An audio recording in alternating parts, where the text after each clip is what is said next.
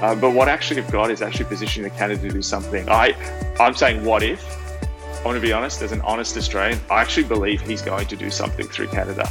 Um, so you're part of a, a, local thing, but you're part of a bigger thing God's doing in the world. And we're being set up to be the solution for the next thing that God wants to do in the world, this renewal that I believe He wants to bring. So I actually think, despite all the bad news, be really encouraged. These are the moments when God does incredible things, and you're part of that.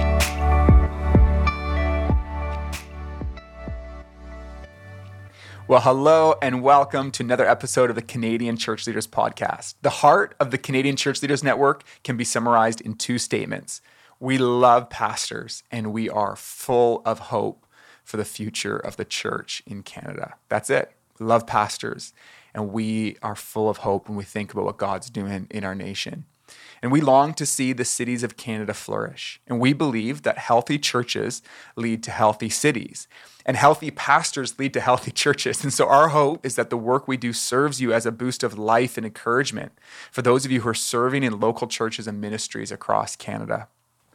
And this is an exciting and unique month for the podcast because over the next four weeks, we're going to be releasing episodes that will explore themes that emerge from a new report called the Connected Generation Report.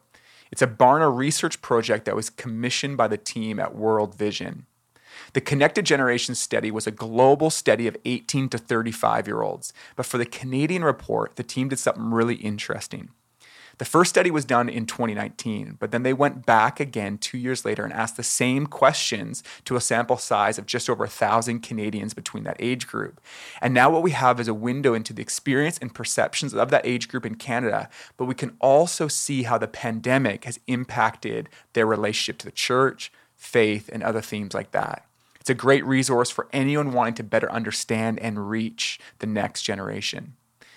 Inspired by their Christian faith, World Vision works to help the most vulnerable children around the world overcome poverty and experience fullness of life.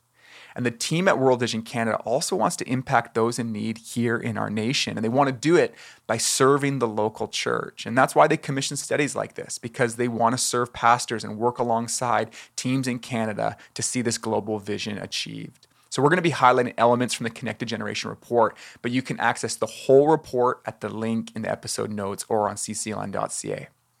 So, over the next few weeks, we're going to be sitting down with Shayla Visser from Alpha Canada, Daniel Strickland. Today, to kick it off, we've got two guests, Mark Sayers and David Kinnaman. Mark is the senior leader of Red Church in Melbourne, Australia, and he's the author of books like Facing Leviathan, Disappearing Church, Reappearing Church, Strange Days. He's one of my favorite authors, and he's the host of the podcast This Cultural Moment and Rebuilders. And he's still posting new content almost weekly on Rebuilders. Mark is a prophetic voice and is someone who's articulating a vision of Christian leadership that is truly rooted in the way of Jesus. And David Kinnaman is the president of Barna, which is a leading research and communications company that provides credible knowledge and research to those of us, like pastors, who are trying to navigate the different cultural shifts happening and affecting the church today. David Kinnaman is also an author of the best selling books Faith for Exiles, Good Faith, and Unchristian. It was amazing conversation. It was deeply personal. So let's jump in right now. Well, hey, boys, um, it is really good to be with you uh, Mark and David. You guys are guys I look to. If I'm watching the news at night or something or scrolling, I'm like, if I could just call one or two people to help me make sense of it, I'd call you. And, and there's so much going on news, social media. And then, then on top of that, like as pastors, there's so many voices. And it can be hard to find out what's true. And so I wanted to just start by asking a question. I don't really know how to phrase this. Um, and whoever wants to start can grab it first. But um, how do I say this? What the heck is going on? How long did you work on that question? um, that was that's the summation of what do I talk about with where do I start? And I'm like, I would have to know what's going on. You guys are the people I go to to find out what's going on. So so whoever wants to just explain it all to me can start. Well, it's, it's funny because I, I, don't know that if I have any good answers. We'll just wait for Mark to open his mouth. But I do I do know that all of our partners and and the pastors that we interview and talk to and you know we we hear from tens of thousands of of leaders every year through our our you know research methods which is such a privilege for me to hear from people that question of what the heck happened and what is happening is like at the forefront of Christian ministry and I think all leaders. Like, how do you future proof your organization, your church? Um, you know, here in the in the states, I, I, know my the pastor that we attend church at. You know, they're they're thirty to fifty percent lower every week in terms of attendance. Um, what the hell is happening is a great question, and I think the the simplest answer to that, or at least to start, is like a lot of things that were already brewing hmm. really just they just are absolutely um, exponentially, you know, sort of scattering across the religious landscape and our our social landscape. And um, so, you know, millennials were already very likely to attend sort of digital church to supplement their congregational activities through other digital means prior to the pandemic. But after the pandemic and during the pandemic that's just sort of like exponentially you know fragmented. And so all of these different ways in which people's allegiances and practices mm. and um, preferences all, all, these things sort of just have massively changed in the last 18 years. I feel like i've spent i've been now at this company for 25 plus years uh, since 95 doing social research i actually thought i would be a local church pastor and um, and I feel like 25 years wasn't enough practice to try to use social research to understand what was actually happening mm. in the last 18 months because it's been a real time experiment on religious practice and preference and you know what it means to lead in, in times of great change. Hmm. Okay, before I want to throw to you, Mark, but Dave, I just want to say something. One of the things I really admire about you is as someone, and I, I've never heard you say that. Maybe you thought you would do pastoral work. Is when I read your books, you're so much more than a researcher and your research is amazing and the work of barna i just i find so helpful and so grateful for it um, but i really do see you as like a pastoral voice to pastors and you joked earlier like i'm not the right person to bring on to encourage people but i don't know when i read faith for exiles when i read good faith i found myself strangely encouraged because you gave me a plot line as a pastor through the noise um, but then also like i think that you've allowed god's like hopeful view of the future seep into your voice so much that even when you're saying, I'm going to tell you the hardest news you're going to hear, you've been telling people that the church is shrinking for like decades. And yeah. yet somehow I find myself always like encouraged and built up and pointed to Jesus. So I just appreciate that about you, man. Thanks, Jason. That means a lot. It really does. Mark, what the heck's going on, man? um, uh, Arundhati Roy, the Indian novelist, I think it was in April 2020 in the Financial Times, said this line, which I think is really helpful that pandemics are portals from one world to another. And I think it's not that COVID has changed the world, but rather what we've seen is these various predicted changes coming in the world. Um, and even I think some stuff, I, I, picked up a book off my bookshelf as I was walking out of the office yesterday by John Drane, the British writer who wrote it probably in the 90s, Faith in a Changing Culture it's literally has not been taken off my shelf for probably you know years, apart from moving it. And I just opened it and I thought, man, all this stuff that people were even predicting in the 90s, the sort of move to almost a post truth, relativist age, technological disruption, um, almost an irrational, uh, you know, world. Uh, it's all sort of, you know, seemed to have accelerated in the last sort of phase. So, you know, I would say we're at a, it's not just about COVID, it's actually about a series of changes that are occurring in the world. Um, and all of them are disruptive. Hmm. Um, so we see changes in the political sphere. The political playbook, as we understood it for about 20 years, has been upended. That began in 2016. Even Canada's, uh, you know, Westminster system is looking a little bit different. Uh, uh, you know, in in you know the election that's been. Um, and uh, you know, so we see also disruptive change in the sort of social and cultural sphere, where sort of traditional conventions and norms are thrown out, remixed. The definitions are changing. We see disruption in the technological sphere, uh, obviously with social media, the internet, everything from cryptocurrencies uh, to the metaverse. Um, and you know, we've seen obviously with COVID this sort of you know disruption, this geopolitical disruption as we're recording this. Uh, the United States and Great Britain and Australia have just announced you know this new sort of defense pact against um, the rising threat of China. Um, and we're seeing, you know, the things in the international supply chain. I just bought a car online for the first time in my life um, here in lockdown Melbourne, and it will not arrive. A Toyota Camry, you know, uh, pretty uh, exotic road machine, um, but it's not going to arrive at my house for another five months because there's all this disruption in the global supply chain. And so uh, I think pastors, where in the past they would talk about this stuff as like, oh, this is interesting theoretical discussion you might have in a conference breakout room. Now it's actually on the ground. Mm. And um, some of the stuff we're going to talk about today is interlinked with all of that. So I think we're at this axial, huge moment of change. We're living in the space in between eras. Uh, we're in a transitional moment. Hmm. Well, David, why don't you tell us a little bit about um, the Connected Gen project, and specifically because it's unique what has been able to happen with the Connected Gen research project as it relates to Canada, because you're able to take some data from 2019 and then repeat with the same, like a similar sample base, some of the questions, and there's really massive shifts. And so, can you just explain the Connected Gen project and then uniquely what um, we're being able to offer in the Canadian space? Yeah, absolutely. So. Um, I'll back up and say that um, when I took on the leadership of the company in the in 2009, uh, worked for George Barna, the founder of, of the of the Barna Group, uh, for about 14, 15 years, and um, and then I took on the leadership, and we did almost all the same kinds of things, social research. But one of the differences was I felt like we were being called into a more global expression that the hmm. problems mm. of American evangelicalism, and there are only like one or two of them. So I mean, what could I possibly be worried about? Uh, just joking.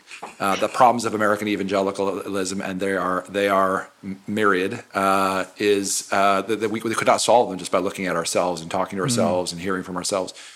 So um, that was one of the strategic decisions I made early on is that we would pursue, as as Lord allowed, a, a global, international, you know, opportunity set of opportunities.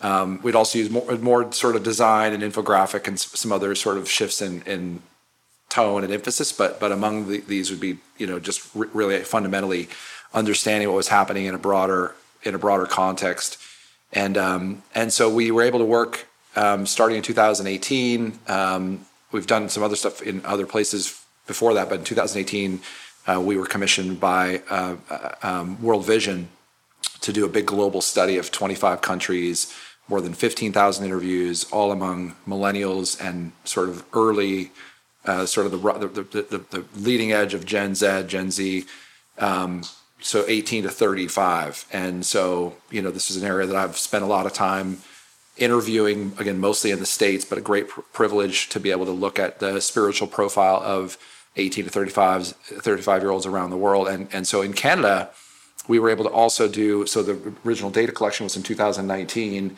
we did a thousand interviews among 18 to 35 year olds in Canada in 2019, and then we did another 1,014 interviews in uh, 2021, and able to then look at you know what might have changed in in hmm. reference to you know some of those things. So we can talk about some of those changes, but broadly speaking, this study looked at attitudes and uh, sort of sort of the mental health, sort of the anxious age uh, number one, number two, sort of connectedness with the church and sort of resilient discipleship, uh, concept we, we've been thinking about and writing about and studying, and then sort of uh, attitudes towards impact and causes and so, social change. And mm. so, um, you know, in the Canadian context, you know, you can find you can find more about the, the report at theconnectedgeneration.com or at barna.com slash Canada. Uh, you can find more about these reports, but you know, some helpful tools, I think, and in some ways, we were already predicting we didn't predict a pandemic, but we sort of said like this generation is feeling the pressures of being at the whims of these global trends. The church is mm. both stronger in some ways than we might predict. That the generation is not as irreligious and secular as some people might predict or have, have guessed. But there's also these these really um, important, you know, mental health challenges and challenges to the credibility of the church that we were that we were looking at in 2019 and, and a lot of those things have just been you know as we as we've said as Mark said sort of accelerated since the, mm. the pandemic hit hmm. What do you think is most important like those themes are massive and I think we just need to to start somewhere I, I think I'm really like all of them are deeply interested but I, I wanted to um, to start with the, the question of the perception of the church because um, one of the things I noticed reading the report was how neg how, how much the negative perception. So even one one stat was saying the view that the church is detrimental to society.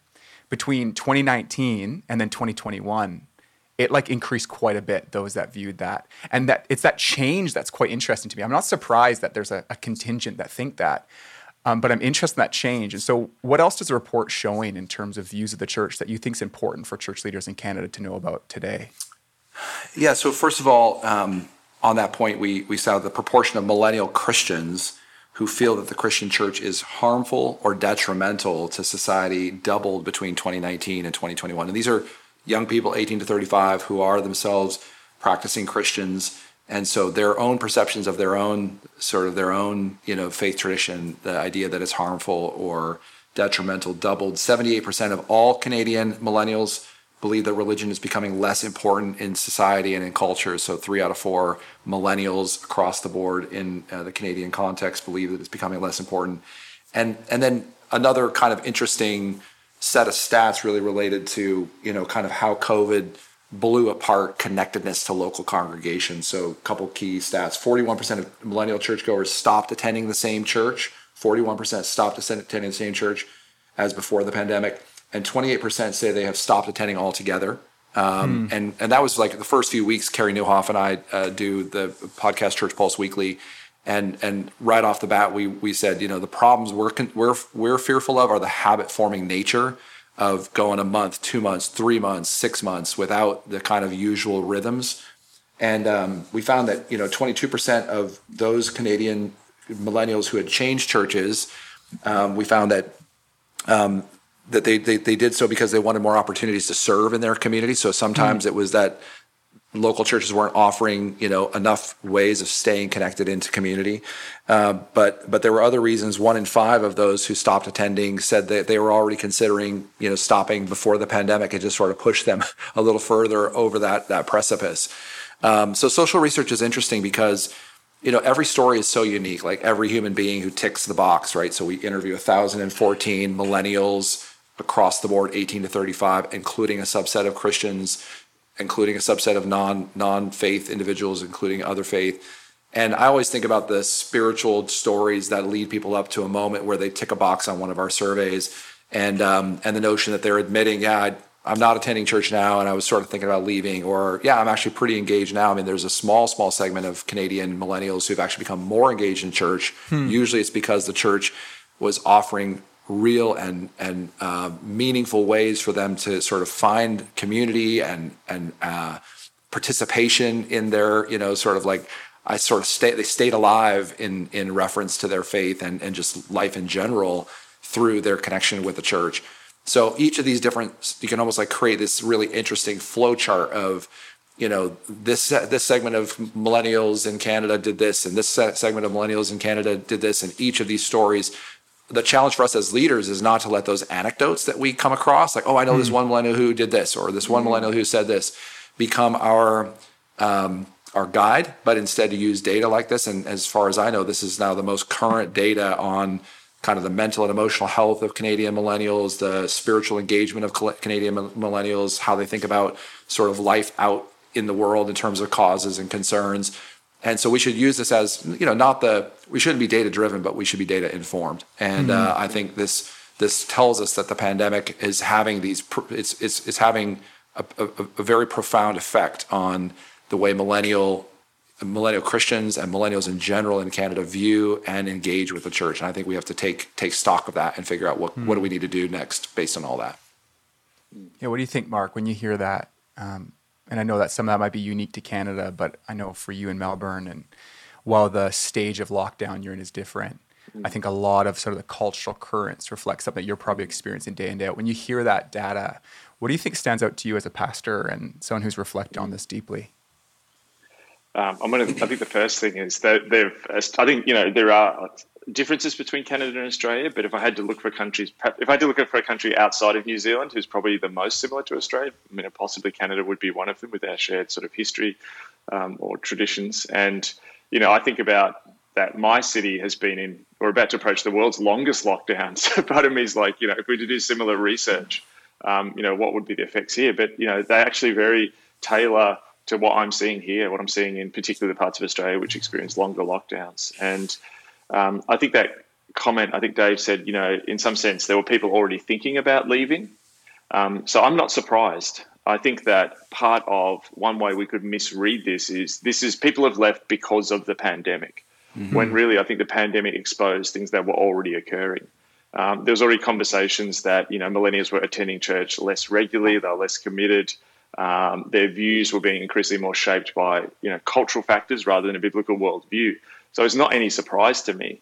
Um, and in some ways, um, what we're seeing, you know, when we were able to come back for a short period before we went back into lockdown, was exactly what you said. There was a moment in in the service the last week before we went back down into lockdown um, where I looked around the room and there was a lot of millennials in the room, and I sensed the hunger in this group who'd stayed through this epic lockdown. And so that's partially where I'm not surprised because I think I've been following these trends. What I'm excited about is that cohort who have pushed in more. And I hmm. think that's a more authentic, you know, and a view of church. And and I sort of have this sense that we're coming to the end of this period where, you know, the church growth thing has told us to meet people's needs in order to get them to come to church. And in many ways, we're seeing the falling of that. In many ways, mm. you know, it's it's more than just the uh, pandemic. So weirdly, I I'm pretty sober about it, but I'm also encouraged that the church in Canada is going to have a refined remnant. And mm. refined remnants are always the basis out of which renewals move and come. Hmm. What does it look like to stoke the fire of a remnant? Like if the pastor's saying, What do I do right now? I think one instinct could be, I've got to go and try to grab hold of those. I think there's actually something to be said about saying the door's open, come back, you know, like welcome, like mm. an, a big welcome to those who maybe feel disconnected. But for those that would reflect what you described as a remnant, what what does the pastor or the spiritual leader or the small group leader or whatever youth pastor listening like do to stoke that remnant in this time? Yeah, I think that Terry Walling um, said that the problem is diagnosing what's happening is, you know, we were trying to get attenders when we needed to make apprentices. And I think that that remnant who are pushing in, there are people out there who genuinely want to go somewhere, be part of a church, be part of a ministry where the leaders are actually pushing into God and really want to go for it. Mm. Not make it about the B and C things, make it about the A, the, the, the center of pursuing Jesus. So I think that you know any pastor, in some ways, this is a relief. I think this what this is saying is, hey, you don't have to put on the massive show and run endless programs and just generate endless attendees and keep them happy all the time. Um, uh, really, I think this is an opportunity for church leaders to pursue God with all their heart. You know, personal renewal leads to corporate change. And I think some of the renewals that God has been doing in the hearts of leaders during the pandemic, where they realize they're not as in much control as they thought. We can't just rely mm. on a predictable program that runs into the future in the schedule. Um, that actually, I think that uh, that's the space in which people need to lead out of, and that's the authentic thing that millennials are looking for. Hmm. You know, it's interesting. You talk about this idea of of uh, fanning the flames of of renewal and I mentioned just a few minutes ago that I spent about two two hours uh, last night in, in yeah. insomnia. But the section I was in was um, in in Second Timothy verse one, and um, I'll just read a couple a couple of these things. But it's ver, chapter one verse six. Um, well, it starts in, in chapter uh, verse five. He says, "I remember your genuine faith." This is Paul, of course, writing to Timothy. I remember your genuine faith, for you share the faith that first filled your grandmother Lois and your mother Eunice. And so there's this really interesting like remember your remember your family roots of people that are following the Lord. And I know that the same faith continues strong in you. It's just like mm. so profound, right? And then this is this is where your question really sparked for me was he says this is why I remind you to fan into flames the spiritual gift that God gave you when I laid my hands on you. Mm. And so I would I would just ask uh, Canadian church leaders and those listening to this podcast, like when was the last time we laid hands on millennials and said we want to we want to call you know call the spiritual gifts, call these gift, the areas of giftedness in the workplace, in your neighborhood, uh, in your in your family, among your friend groups, among your influence group, among your social media tribe.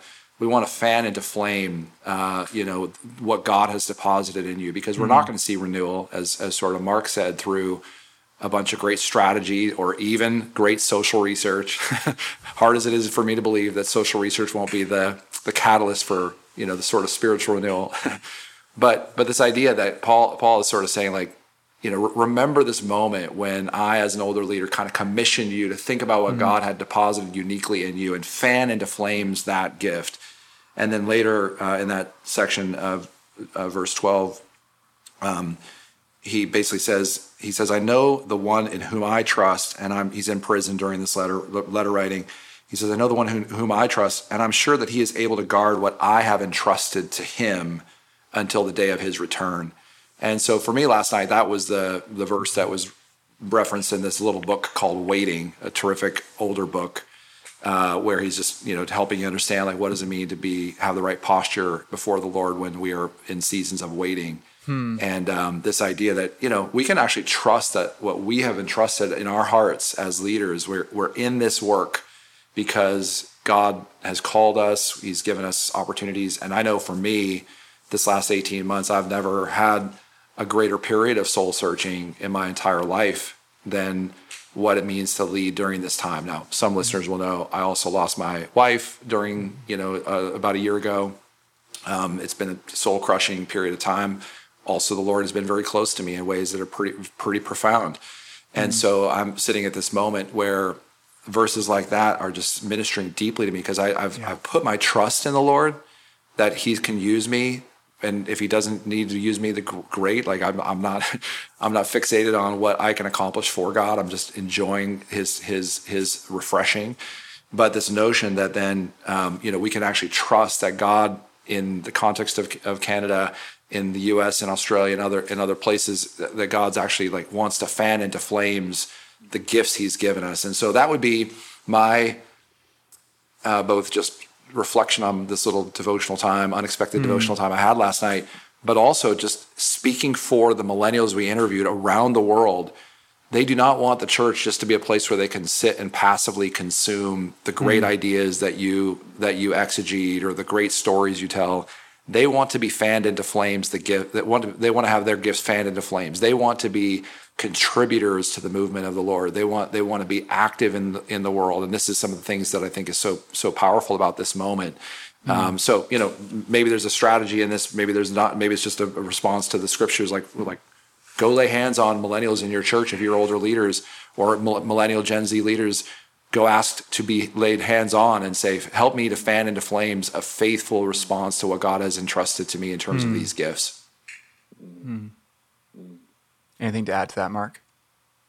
Oh, look, I, I wholeheartedly agree. I, I think that one of the elements of uh, this research, um, you know, I had the privilege of being able to travel uh, on the road with uh, Dave in Australia, and then I also was able to present in, in Malaysia. And I think this concept of resilient disciples, um, that effectively this research, which actually showed, like as a pastor, looking at across, across the congregation on a Sunday morning, I can't tell exactly where people are, you know, and and you know, I think there was a lot of presumptions that people went back, you know, 30 years. If you're in the room, they're a committed disciple. I began to realize, you know, a few years ago, if they're in the room, I don't know where they are spiritually. Like they can be all over the place. And so, you know, what the research uh, shows us is, you know, who are the remnant of resilient disciples who, let's put it in this way, my translation, really believe this stuff and really want to live this stuff. and you know, I, I, remember you know being in Malaysia. Uh, for me, first of all, seeing, and I think this is where it's going to be a real treat for the church in Canada because often, like Australians and Canadians, we we want to know what is actually going on. We often have to sort of take stuff from the US and try and extrapolate it. We know it's a bit different, so I think it's going to be a real gift for the church in Canada to see actually what it's actually going on. Um, but I remember being in Malaysia, the, the room was filled with people who were just so hungry to know what's the actual state of the church in Malaysia. And to see that actually Malaysia had one of the highest levels of resilient disciples in this global study. Mm. And I, I was looking around going, why is this? The church in Malaysia faces pressures that the church in Australia, Canada, and the US doesn't. It's a wow. Muslim majority country. Yeah and there is pressure there, you know. And people talked about the fact that you know the, the church there lets you, perhaps if you're Chinese, convert someone who's Chinese, but you can't convert someone who's Islamic or Malay. And what I realized there is the increased pressure that we're feeling in, in places like Canada isn't bad news necessarily because the country like Malaysia, which has had far higher pressure, is actually producing better disciples. So that's why I think part of the fanning of flames that we need to do and laying hands on on millennials is they're going to have, a, I think, a more pressurized future. Mm-hmm. But the history of the church tells us that when the future is more pressurized, when it's more chaotic, when there's more disruption, the culture is more unfriendly to the church, that's the moment that great disciples are are born. And so I actually think that you know Dave's 100% spot on. That's a fantastic verse to go back to. There, are, I feel like there was almost like these these forgotten you know grandfathers and grandmothers of the faith who prayed for people. You know, all of us on this call. I'm sure there are people who may have now passed generations ago who were praying for us. Perhaps even mm-hmm. when we were mm-hmm. babies. Perhaps even before we were born. And you know that, that witness does not go you know unrecognized by God. So I'm really excited about the next generation. I think there's challenges for the church in Canada. You know, all these issues that the church in Canada is facing. You know, around Indigenous issues and all of this. It's easy to lose heart. Um, mm. However, when you look at how God works in history, these are the exact kind of moments where He does really, I think, spectacular things. Hmm. One of the things that's coming through my mind as you guys are sharing is like I have a bad habit. I I'm the only one on the call who's in the demographic of the research. So I'm just barely under that in the age group there that was being researched. And um, I think one of the things, so I can make fun of us, so I'm going to roast us a little bit, is we really think like, man, we have it the worst. Like people are like, this is the worst ever. This is the worst year in the history of the world. And it's just such, it's just so unrooted in reality. You know what I mean? Uh, I was down um, with some of our friends, uh, some pastors primarily from the States, and John Tyson was like, did this talk and he was like, You know about the 60s? You guys know about the 60s? Let me tell you about the 60s, right? And I feel like you could pick almost any decade that our grandparents or whatever could say, Do you know about the 60s? Do you know about the the first two decades of the 1900s? Like, there's a lot to go back to. And I think there's like an, uh, a sense by which when I hear the research and I hear where we're in and I ask the question, What the heck's going on? That actually like and i think it's really important to these are unique times. These are massive shifts. But there's also a sense of like maybe an arrogance or like a let me shift the word. Arrogance is maybe the wrong tone. Blinders that that cause us to not see the faithfulness of god that in every generation he's raised up people. And he's been telling this story like the church survived through the first and second century against the hand of rome. Like how is that possible you know?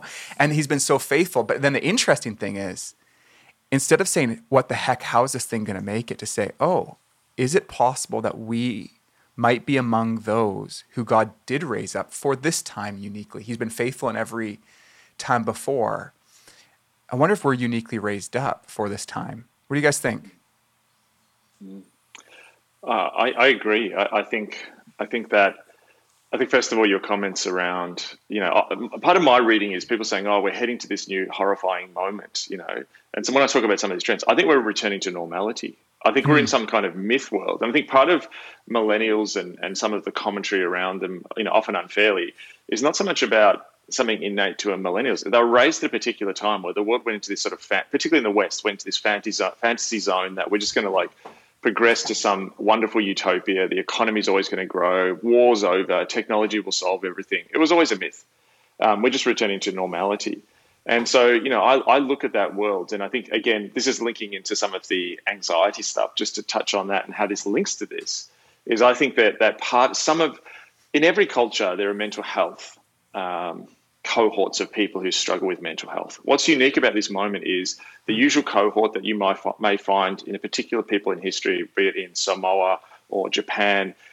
The mental health things exploded beyond the usual cohort of people who have mental health. So we have to then deduce that there is a structural, systemic, cultural issue to mental health. Hmm. And I think part of that is that we've been told that the world is this very safe place. The world is there to make you feel more comfortable uh, and so the danger of this moment is actually when the world gets more chaotic to retreat into a comfort zone. And I actually think that uh, we need to re, you know, re-grab onto what you're talking about. The fact that God always has the church who in every age he raises up a new cohort of people to actually act through and that you know many of the millennials and also just to add something too millennials are moving into middle age Hmm. Millennials are no longer the young one. You know, Dave there talked about the OK boomer thing, which I'm aware of. I'm learning from my kids the whole OK millennial thing. Where yeah, that's real. Gen, I'm feeling that. Oh, it's huge. The Gen Zs are totally, or Gen Z, Gen Z to translate, are totally defining themselves against. Um, uh, millennials. They're a world of you know Gen Z memes, you know, sort of mocking the millennials. Um, so there's an element now where the whole thing of millennials is the young ones. You're not the young ones anymore uh, actually what you are is you're the next generation is going to step into the sort of you know leadership position so how do you lead well and how do you even lead those coming up behind you well hmm. um, So I think you know this. This is what I say all the time. You know, people, God has created people for this exact moment. You know, there are people in Canada listening to this, perhaps in the churches of leaders, uh, people who are listening, perhaps in the back row, or perhaps watching on a Zoom screen. Uh, depends on what's going on. Um, who actually God is preparing. You know, mm. David got prepared in the wilderness. David beats Goliath with what he learnt in the hidden places of how to fight a lion with the Lord's strength. And I think that actually in Canada, there's a whole bunch of Davids uh, who are currently being formed over the last sort of 10 years who will step into their mantle of leadership. Uh, but we, we need to understand that the preparatory work that God is doing when He prepares people for a particular moment. Hmm. Hmm. I got this phrase going on in my head. Um, and it actually hit me, David, when you were sharing about the external realities of the last two years, but then your very personal internal realities, Jill passing, and and I, the first thought was, I'm curious how this has changed your leadership. You're a gifted leader, um, but there's a different tone. Like you've been impacted by this, and then Mark, if you can pick up on that, you and I have had some conversations on the, you know, personally about what kind of leaders are made for this time, and it's a different mm. type of humble confidence. And so maybe you could start, David. I think I want to just circle around this idea of like how we view ourselves as Christian leaders, and maybe God is raising up a new kind of leader for this time. Uh, well, thanks for asking that. And um, I actually feel like I'm on something of a, a, journey to answer, or at least to wait on the Lord for for for thoughts about that, and and and not just you know sort of easy maxims, but but just like the Lord's presence in my life. And I think um, there's there's so much to say about that. First, I don't I don't have easy answers to that. I do think it's a question all of us should be wrestling with, whether you've lost something uh, as dear as I have, or as as we've all gone through uh, a year of, of incredible pressure, both externally and for all of us on some level internally with the mental health of just sort of like everything we thought we knew how to do. The road is moving from where we thought it was to a completely different place. Um, so I'm still on that journey. It's actually at the heart of what I'm sort of thinking about and just journaling a ton. Mm. Um, and um, that, you know, I was with a, a, dear friend, a pastor who's sort of stepping back from ministry in the season on Saturday morning. And, and I was telling him that Second Corinthians, I've been in Second Corinthians uh, for about four months now. And he said, no way, so am I. And he, we've both been going through some, some, some challenges um, me losing my wife and him some other things and, and and so he said you know second corinthians he summed it up as when when you can't fix things what you can do is try to find meaning in in what the lord is saying and doing and and so I do think we're at this kairos moment. Um, a verse, a life verse for me is Isaiah 43, 19. Behold, I'm doing a new thing. Now it springs up. And you can almost imagine the prophet sort of saying, do you not perceive it? You know, instead of just shouting it out, it's like, could we, could, should we, could we slow our lives enough to to say, do we perceive it? Um, one of the gifts that I think the the the passing of my dear Jill uh, has given me is the chance to really slow down um, mm. And to see a little bit of the the end from the beginning. Like you know, I too am going to take that journey um, someday at the Lord's choosing that she took, and she took it with a lot of uh, grace and dignity and courage. That you know she would have um, you know life with Jesus and and so uh, it's it's it's funny. I've I've sort of told a few friends. Um, haven't said this in any other like podcast. So so so here you go. It's it's a little like Keanu Reeves at the end of The Matrix, where like all of a sudden you realize you can dodge bullets, and like everything else that seems so so um, mortal uh, is like mm-hmm. it doesn't really matter, you know. And so I do think we're at this moment where we should be very cautious and careful with the things that we thought were uh, so important to taking over the world you know now this is mm. partly a person in my mid 40s who lost his wife and so i'm sort of in that zen place forgive the expression but just this peaceful place of waiting on the lord. But i think all of us should sort of recognize that you know the things we were doing to try to like increase our followers or the number of attenders i mean the, the pandemic has revealed that those things didn't actually create the kinds of, of resilient disciples that we thought that mm-hmm. they were doing. But the laying on of hands and praying for a young disciple to say like fan into flames that might have done it right? The the the, the trip down uh, the the memory lane to sort of like acknowledge the gifts that our families and our heritage and our legacies have given us could do it. Um, this sort of like like reliance on the Lord that you know that he could that he could be trusted to keep the promises that we have made to him uh, to serve to serve him.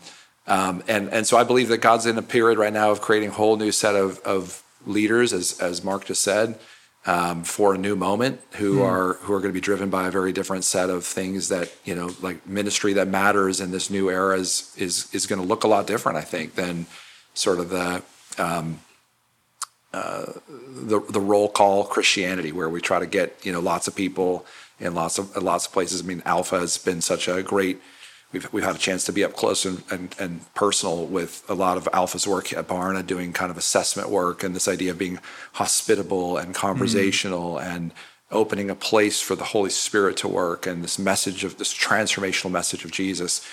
Um, you know, Alpha, like any ministry, has its things that it needs to continue to to, to refresh and think about where the Spirit is leading it.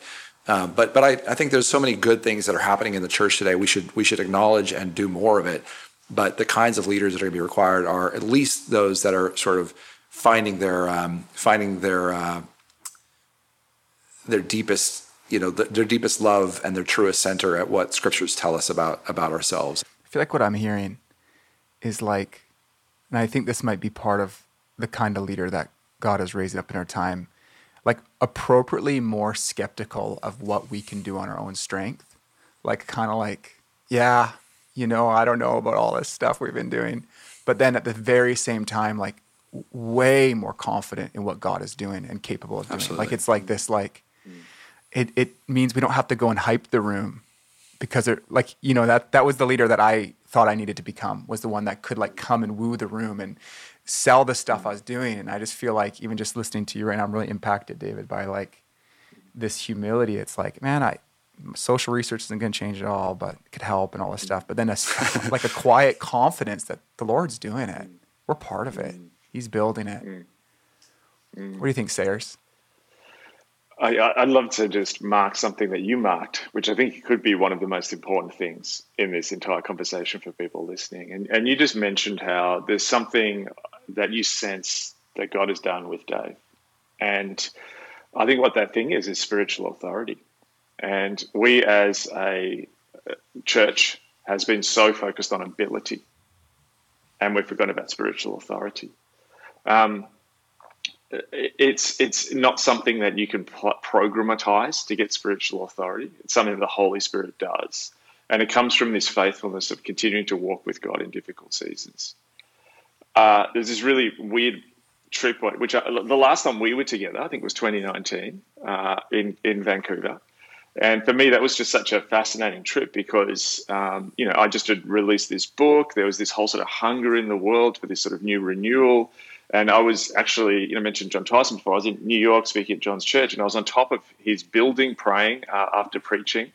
And I just felt like the complete opposite thing I felt the Holy Spirit was showing me to what I felt. So my my human thing was like, wow, this this this rocket is taking off. This is the next thing, you know, like like finally things are coming into alignment. There's to be this renewal. How do we sort of run this thing?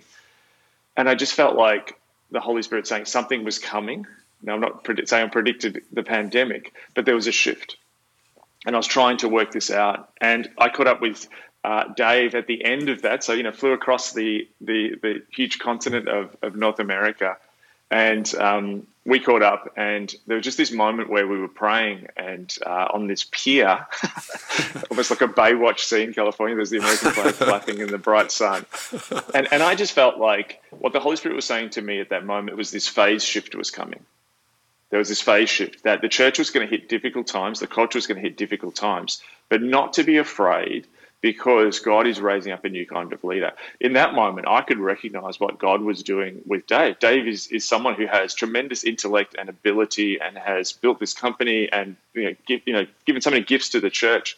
And um, but I realized that actually, while I was sitting there, I don't know if I've ever expressed this to Dave in, in these terms, but I could recognize that the Holy Spirit was doing something in him, building spiritual authority. And being friends with Dave, I've only seen that grow in the last season.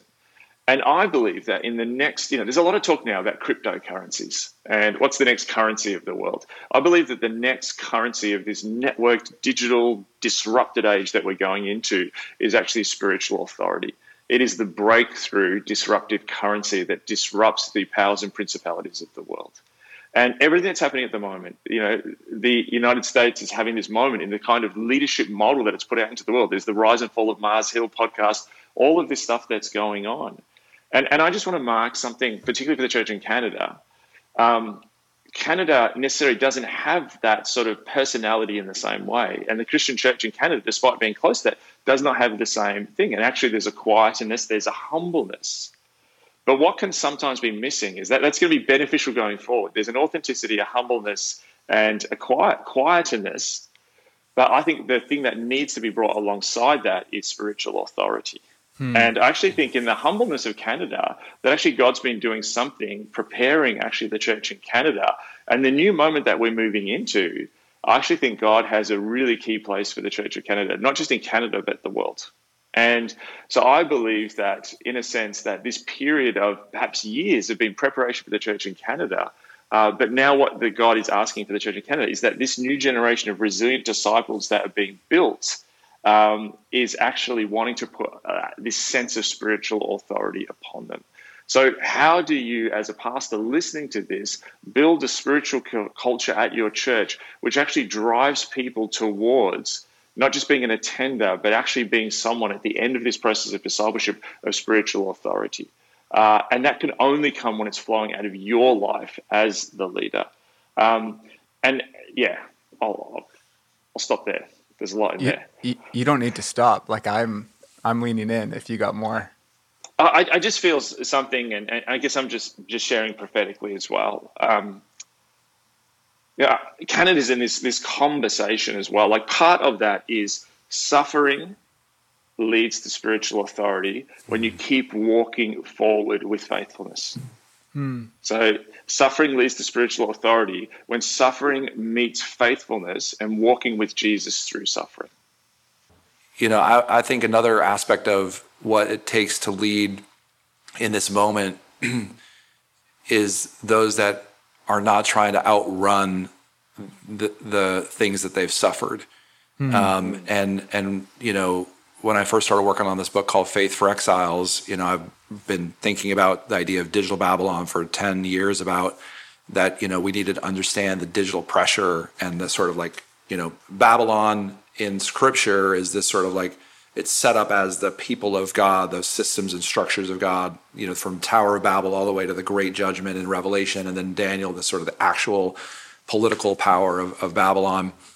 Um, and and so Babylon represents for Daniel and these exiles uh, a skepticism of authority, uh, alienation from a way of Hebrew life that would have given them a, a cultural and spiritual center, um, and a sense of of, um, of, of access to new you know new powers and new new opportunities that would have been you know un, unknowable in in hmm. sort of the in the Jewish you know sort of camps. So access, alienation, and authority sort of define that. that those are three things that I think sort of hmm. define our, our digital Babylon moment. So so the the way I think about people who have spiritual authority are are exiles. Um, they're mm. people who've who've lost something, who've lost a way forward. I think people um, who are living in singleness today, um, who want to be married, who have unwanted mar- unwanted singleness, have uh, authority that they and power because they're you know they're living in, in was sort of when they're living in holiness and sexual um, celibacy, but in, in intimacy with other people, um, you know, relationally. Um, f- for those that are experiencing same-sex attraction and who are who are choosing celibacy, I think there's a real sort of spiritual authority that comes with with those individuals. Mm. I think hmm. those who have suffered greatly. I mean, Paul writes about this a lot th- through Second Corinthians. That you know, it's like the death of Jesus lives in our bodies, and because of suffering, we learn, you know, that God is the source of all comfort. And then instead of trusting ourselves, we can just trust the Lord, right? So, so I think there's something about, you know, what we need to be teaching and and and shining a light on is that so much of North American Christianity is focused on how are, how are you successful and how can we amplify your gifts with the mm. loudest possible microphone. But I think we need to be able to amplify suffering. We need to amplify the stories of faithfulness through suffering because that actually gives a completely different hearing for the the credibility of the gospel story, and mm. and all sorts of ways in which feeling that exile, being homeless, feeling as though you know you're your rootedness, you can't find rootedness. Uh, those are places where uh, where God, you know, brings I think great uh, great opportunities uh, to to those that are faithful. I did a graduation speech for my for my alma mater um, a year after Jill got sick, and about three years before she died. And I said, you know, you've been prepared for success, but have you been prepared for suffering? You know, wow. and so as Christian students, you know, we, we should we should have done a better job. But here it's your, your last day, your graduation day. Let me at least tell you some perspective I've learned in the last year, as my wife was battling brain cancer. And it turns out all the things we thought we were prepared for might not have been the most important lessons we learned. And so I think um, it's true that we've all suffered th- things that that are, and, and I think this is where millennials, Gen Z are, are actually quite uh, emotionally adept. They actually have language for suffering. They have language for mental health challenges they um, you know at the wrong side of this they they talk about their victimhood they rec- they what we all do we we we get we, we feel like martyrs but at the right side of it we sort of we, we're able to lean into the Lord's presence in times of, of suffering in ways that actually prepare us deeply for what He wants to do through us and in us. Um, guys, we've been talking about this a little bit already this idea of like a new kind of leader. And we've been talking about data and we've been talking about shifts and trends. And I kind of want to just I want to ask the question to you guys, maybe as we end here. Um, what of this stuff matters most to the pastor listening? Like, if you really guess, like, there's a temptation to just, you know, we're going to do more conversations about connected gen, and you know, there's new research that um, we have in Canada about the state of evangelism, and the point of talking about shifts in culture, the point of talking about research has to actually hit the ground and and and impact something. So I think I'd love just to ask you guys as we as we end, what do you think from this then? Is most at stake for us? Like, what do we what do we need to walk away with that actually change the way we lead today? Well, I'll start, and then Mark, you can give us a, a, cl- a closing thought. But um, I mentioned earlier this idea that I think about the the moments that lead to someone taking 15 minutes to do an online survey, or in some cases, a phone survey. This, in these cases, for Connected Gen Canada, it was an online survey, and ticking the box.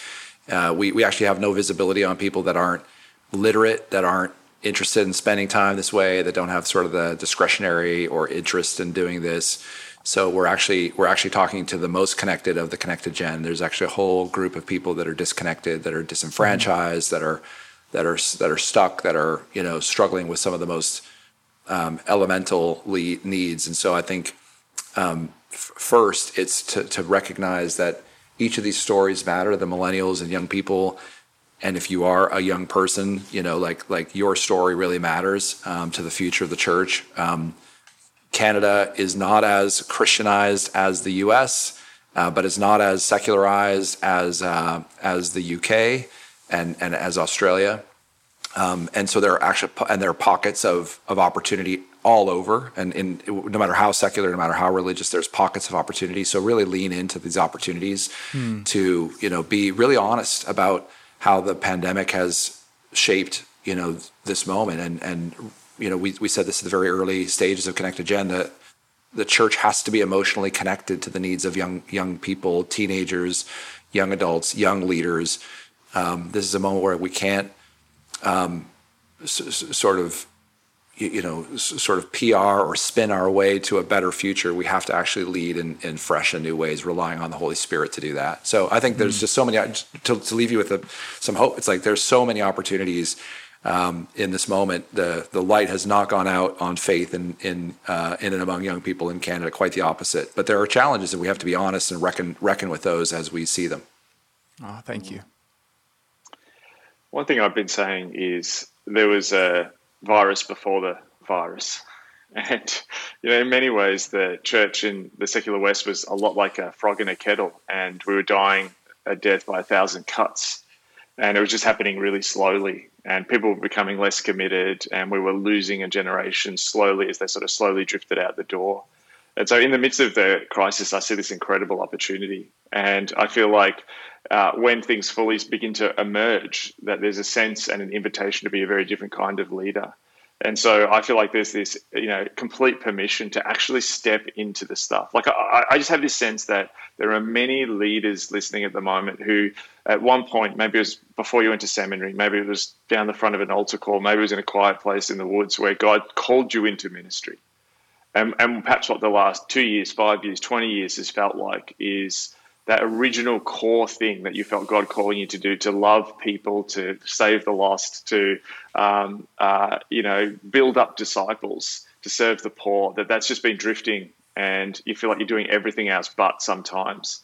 And I feel like we're exiting into this moment where it's actually now this invitation to do the stuff of really mm. following Jesus. Like, like you have full permission now to really follow Jesus and to be just really clear here. Um, if we don't just really follow Jesus, we're in huge trouble. And so I feel like as we emerge, please take that permission. Is also where we are now is we're now in a situation where we're moving culturally where people are going to be upset no matter what you do. Hmm. And um, you know, so you know, I think there is full permission to fully step into the Jesus stuff and to recognize the Jesus stuff that's been happening in you in the midst of this time. And, and I just feel like there's this individual thing that God's doing in leaders in Canada. And, you know, my real sense, I've been praying a lot. I really felt God when I came to Canada last, or when I could last travel in 2019. I just felt there's a sense that God has a special purpose for Canada. It's a really fascinatingly positioned strategically uh, in the next phase of what God's doing in the world. There's talk of hard power, where there's countries with big armies and big infrastructures, and there's soft power. And soft power is this thing where people are drawn to you because of your culture, and there's things which are, in a sense, less tangible. And I feel that God is positioning Canada for a next season because Canada actually has a lot of soft hmm. power. Mm. And I see this incredible laboratory of what the church in the West can look like that has been given to people in Canada. You've got this Pacific reality, you know, with British Columbia. Then you've got this Atlantic reality in Toronto. So many different shades from prairies and and people in French speak. I mean, amazing. Like post Catholic French speaking contexts are some of the biggest, toughest terrains uh, for mm. the secular sort of you know challenge of mission.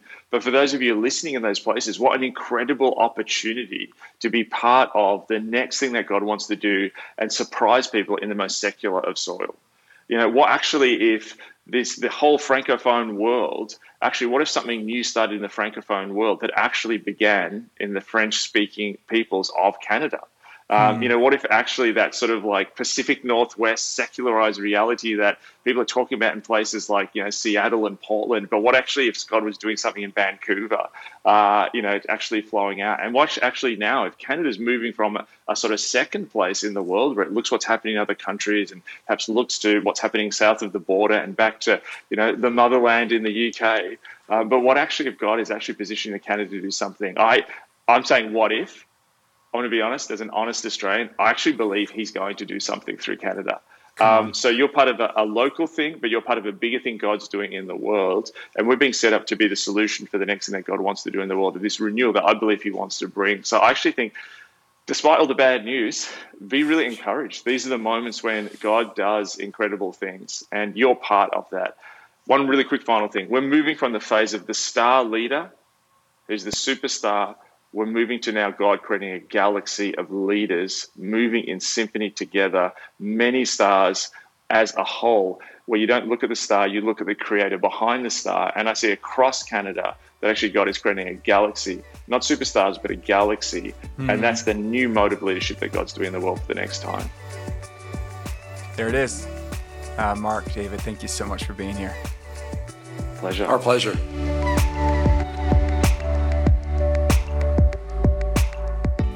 Well, I want to say thank you again to both David and Mark for making time to sit down with us today. And before you go, in just a moment, I want to share with you a clip from the conversation that we pulled out. And you'll understand why when you hear it. It was such a profound moment that we felt like we needed to put it in a standalone format. And it was actually a prophetic word that Mark shared that was on his heart towards the end of our conversation. He shared it. And it was so profound and powerful. And as a team, we've been praying and just thinking, okay, how do we best share this? And so we want to include it in today's episode, uh, but we wanted to make it something we end with. And so you'll get to hear that in just a moment. And as I mentioned on the top of the episode, today's conversation is part of a series of interviews on the Connected Generation Report. And to access and download the full Connected Generation report, you can hit the link in the show notes. And next week, join us again for our second interview in this series where I sit down with Danielle Strickland. And we just can't wait for you to hear that conversation and all the other conversations that are part of this project. And grateful for Barna and World Vision Canada for investing this research and sharing it with us today. Okay, so in the conversation, Mark Sayers shared a word. And I remember when he was on the podcast, must have been over a year ago, he had a word for Canada and it was super profound. And he shared something similar, but then he continued on and spoke prophetically, not just to church leaders in Canada, but specifically to Indigenous and First Nations leaders. And it was really encouraging and profound. And so, like any sort of prophetic word, we submit it to you. And I think the best thing we do with something like this is pray, prayerfully discern it. And uh, it's deeply encouraging. And I find my heart saying, Yeah, do it, Lord. Raise up leaders like that in our time for the healing of our nation. And so let me, without any more commentary, throw it over to that word, and we'll end with that. Yeah, and I just feel that there's something quite unique about our two countries. I think some of the, the conversation that's happening in Canada at the moment, particularly around First Nations people, that I, I think that also, which is also happening in my nation as well, that I actually think that there's a, a unique stewarding of something that God has, particularly upon Indigenous leaders in the Church of Canada who have known suffering in a way that many other Canadians haven't. But also, you know, and, and there's all things that needs to be, be done as the culture works through that and deals with everything that's happened historically. But I also think there's a spiritual authority, uh, particularly, I don't know who's listening to this or whatever, particularly any First Nations leaders. I think there's also a spiritual authority that God has granted Indigenous leaders in Canada which actually is going to actually mean that in the next season that they actually lead in a different way. Not because hey there's the biggest churches or the best ability but there's something unique that's actually being carried. And all of the turmoil and everything that's happening and all the hurt that's happening at the moment uh, I actually believe that where we're heading into the next into the next season, both in both our countries, the spiritual destiny of our countries is actually linked to the the indigenous people and particularly indigenous church being allowed to step into that authoritative place that they have, and particularly recognizing the spiritually authority that they have. And I have this real sense that, yes, there's going to be this generation of a resilient remnant of disciples that are raised up in Canada in the millennial generation. But I have this real sense prophetically that there's also within that a subset of First Nations millennial leaders who are going to step into a new spiritual authority that they have, which actually is going to lead the whole nation to a new place with God and the church to a new place with God. Just really sense that prophetically as we're speaking here.